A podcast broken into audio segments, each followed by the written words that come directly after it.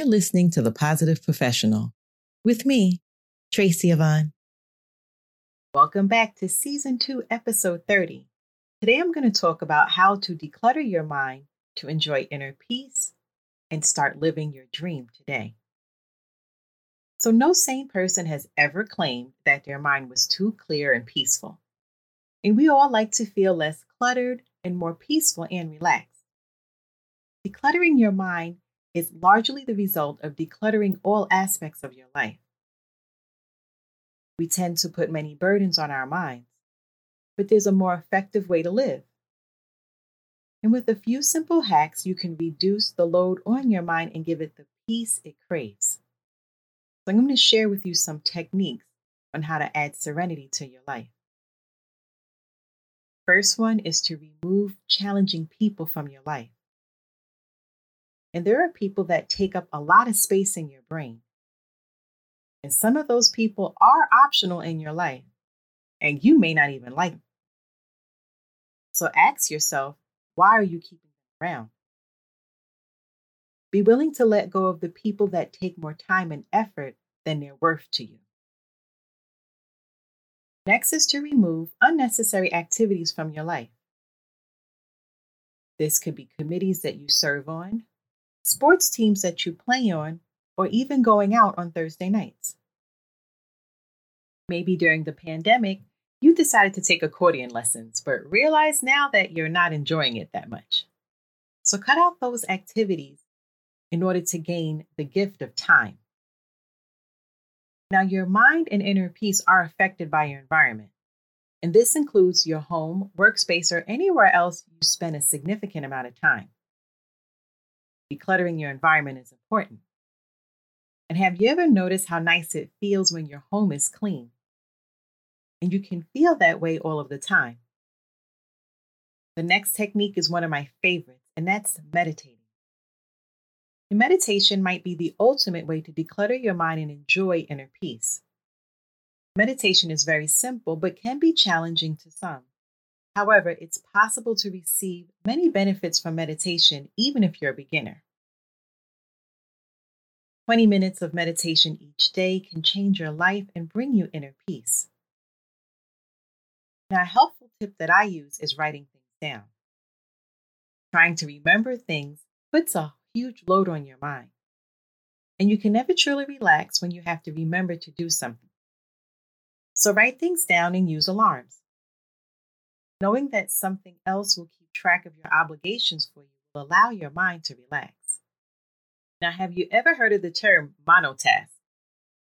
That's right, it's the opposite of multitasking, which you should forget about.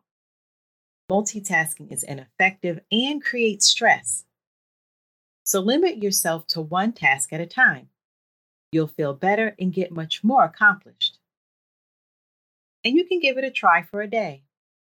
Do one task at a time and focus all of your attention on the task. Notice how much better you feel while working and at the end of the day. The fewer distractions you have to make each day, the more inner peace you'll feel. So, for example, limiting your wardrobe makes it easier to figure out what to wear each day. And even better, pick out your outfit for the following day before you go to bed. Another example is that you can eat the same healthy breakfast each morning, as well as looking for ways to minimize the number of decisions you have to make. Now, have you ever noticed how cluttered your mind feels after a poor night of sleep?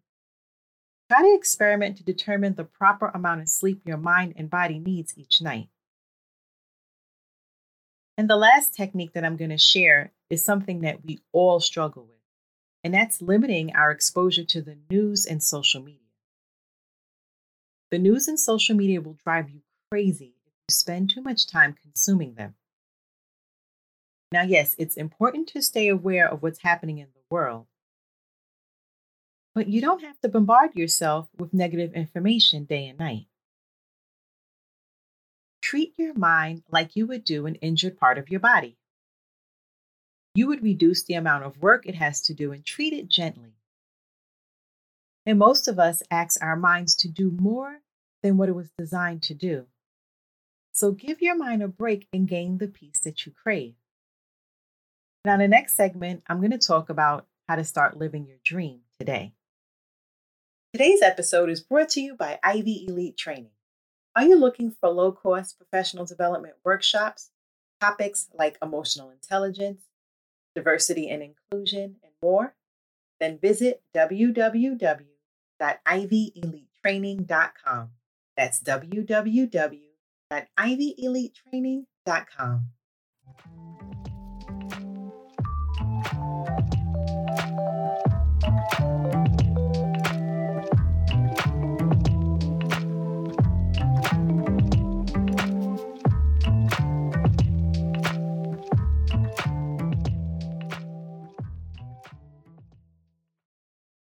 start with the question Are you in holding mode? People everywhere seem to be waiting for something to happen before they can begin living their dream. This is a mistake. Now is the time to begin to make things happen. And you might be short on time or money, but there are still things that you can do to get started. So let today be the day that you start to make your dreams come true. It's important to realize that life gets shorter each day. It's easy to believe that you'll have the time to do what you really want to do. Maybe perhaps if you have a better job, that you retired, or more money in the bank. The truth is, there will never be a perfect time to start living your dreams. Time is the most valuable resource of wealthy and successful people but it's also the most valuable resource of the average person. But sometimes the average person doesn't realize it. It's important to define your dream. Have a crystal clear objective of what you're trying to achieve. It's not enough to have a vague idea. And a vague idea isn't motivating enough to keep you going when faced with obstacles. It's important to have a clear picture you can keep going back to when challenges arise. Work backwards. It won't be possible to take one step from where you are to the end. There will be many steps along the way. The important thing is to find something that you can do today. Keep working back from the end point until you find something you can accomplish right now and get busy to working on it. And do a little each day. A little each day turns into a lot over time. Cutting a few calories each day can result in a lot of weight loss over the year. And perhaps adding a piece or two of wood pile each day is a lot of wood after a year. You can probably reach your dreams without spending eight hours each day on it. The important thing is to just do something each day. Think about how you deal with limiting beliefs. The primary reason why you may not already have everything that you want is because of limiting beliefs. And there are many forms of it. It's going to take too much time. It's too hard. I don't have enough money to get started. People won't approve. I'm too tired. I can start next year. Any thought that prevents you from getting started is a limiting belief. And it's also important to ignore the people that get in your way. Now, we all have that one person that tries to get in our way, and it might be a family member, friend, neighbor, or anonymous person online. You have to be strong enough to ignore those people and stick to your plan, and then you can have the last laugh. Focus on things that you can control. Now, there aren't too many things that you can actually control. However, it makes no sense to spend your time, energy, and focus worried about things outside of your control. Keep your attention where it can make a difference. And lastly, celebrate victories. A long journey is easier with a few pleasant experiences along the way.